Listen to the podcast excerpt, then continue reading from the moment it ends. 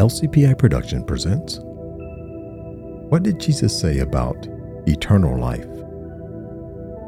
Let's look in John 11, 25 and 26. Jesus told her, I am the resurrection and the life. Those who believe in me, even though they die like everyone else, will live again. They are given eternal life for believing in me and will never perish. Do you believe this, Martha?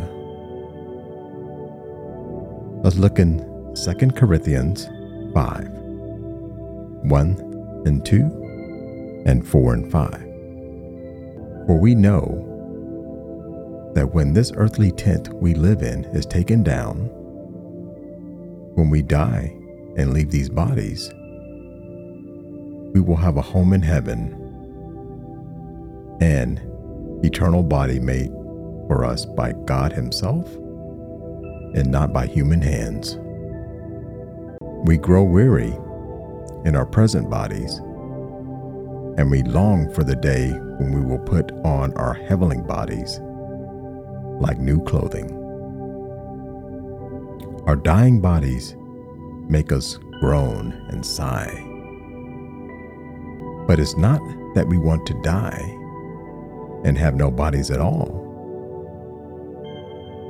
We want to slip into our new bodies so that these dying bodies will be swallowed up by everlasting life. God Himself has prepared us for this, and as a guarantee, He has given us His Holy Spirit. Let's look in Romans 8:18.